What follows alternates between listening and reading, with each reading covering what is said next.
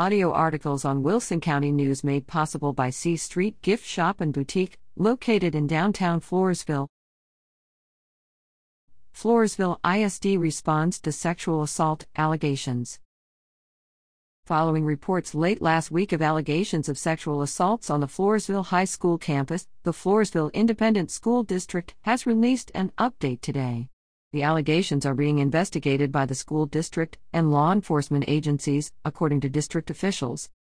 Be assured that all allegations of misconduct of any kind are thoroughly investigated and handled in accordance with the Student Code of Conduct and in conjunction with law enforcement when the conduct is of a criminal nature, the statement continues. There have been reports on social media of an assault that took place in a bathroom at the high school. After investigation and speaking to numerous students and parents, the administration has yet to be able to substantiate such an event took place.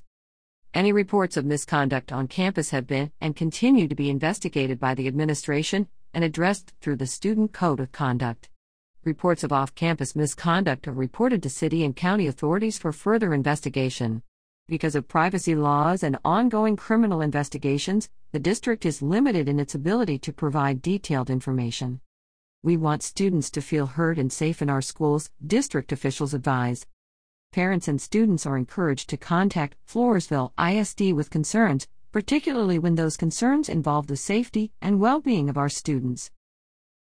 Reports can be made to campus administration or counselors through the district's anonymous hotline stay alert at www.stayalert.info/report or text or call 206 406 6485. All reports are fully investigated, the district stated.